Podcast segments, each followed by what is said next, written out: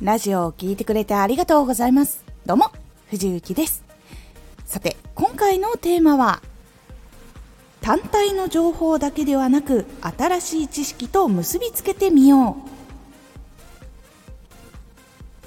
今回お話しするのは、まあ、知識の定着の話でもあるんですけど、新しい知識と結びつけることで、よりチャレンジしやすくなったりとかより今の環境で実は前の知識って使えるっていうことを体験することができるので今回こちらのコツをお話ししていきます。このラジオでは毎日19時に声優だった経験を活かして初心者でも発信上級者になれる情報を発信しています。それでは本編の方へ戻っていきましょう。情報は単体だけよりも組み合わせて使う方が結構新しいものに生まれていったりとかあとはつながりやすくなっていくっていうのがあるのでおすすめです。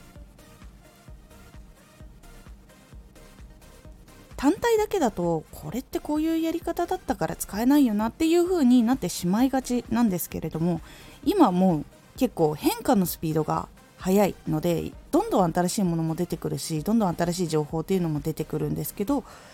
実は長く前から使われているものってやっぱり今でも使うことができるから未だに語り継がれているものだったりするので新しいことにも実は使いやすいというのがあったりするんです。なので新しいアプリでもし挑戦しようと思っていたら今までこういう発信方法がすごく向いていたこういうのがすごくたくさんの人に読まれていた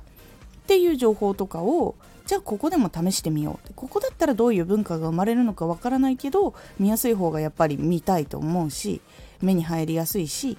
こう知識もスルッと入ってきやすいっていうのがあったりする。っていうのがやっぱりあったりするので新しいところでもその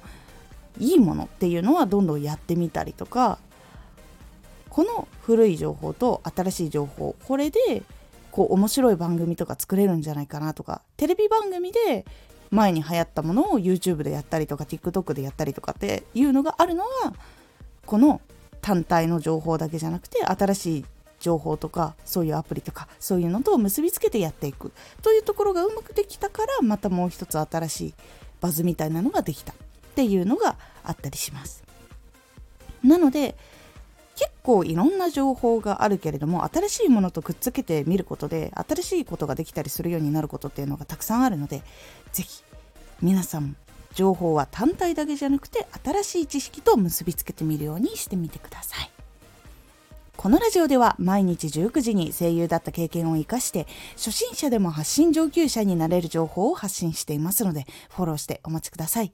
毎週2回火曜日と土曜日に藤雪から本気で発信するあなたに送る上級者の思考の仕方やビジネス知識などマッチョなプレミアムラジオを公開しています。有益な内容をしっかり発信するあなただからこそしっかり必要としている人に届けてほしい。毎週2回火曜日と土曜日ぜひお聴きください。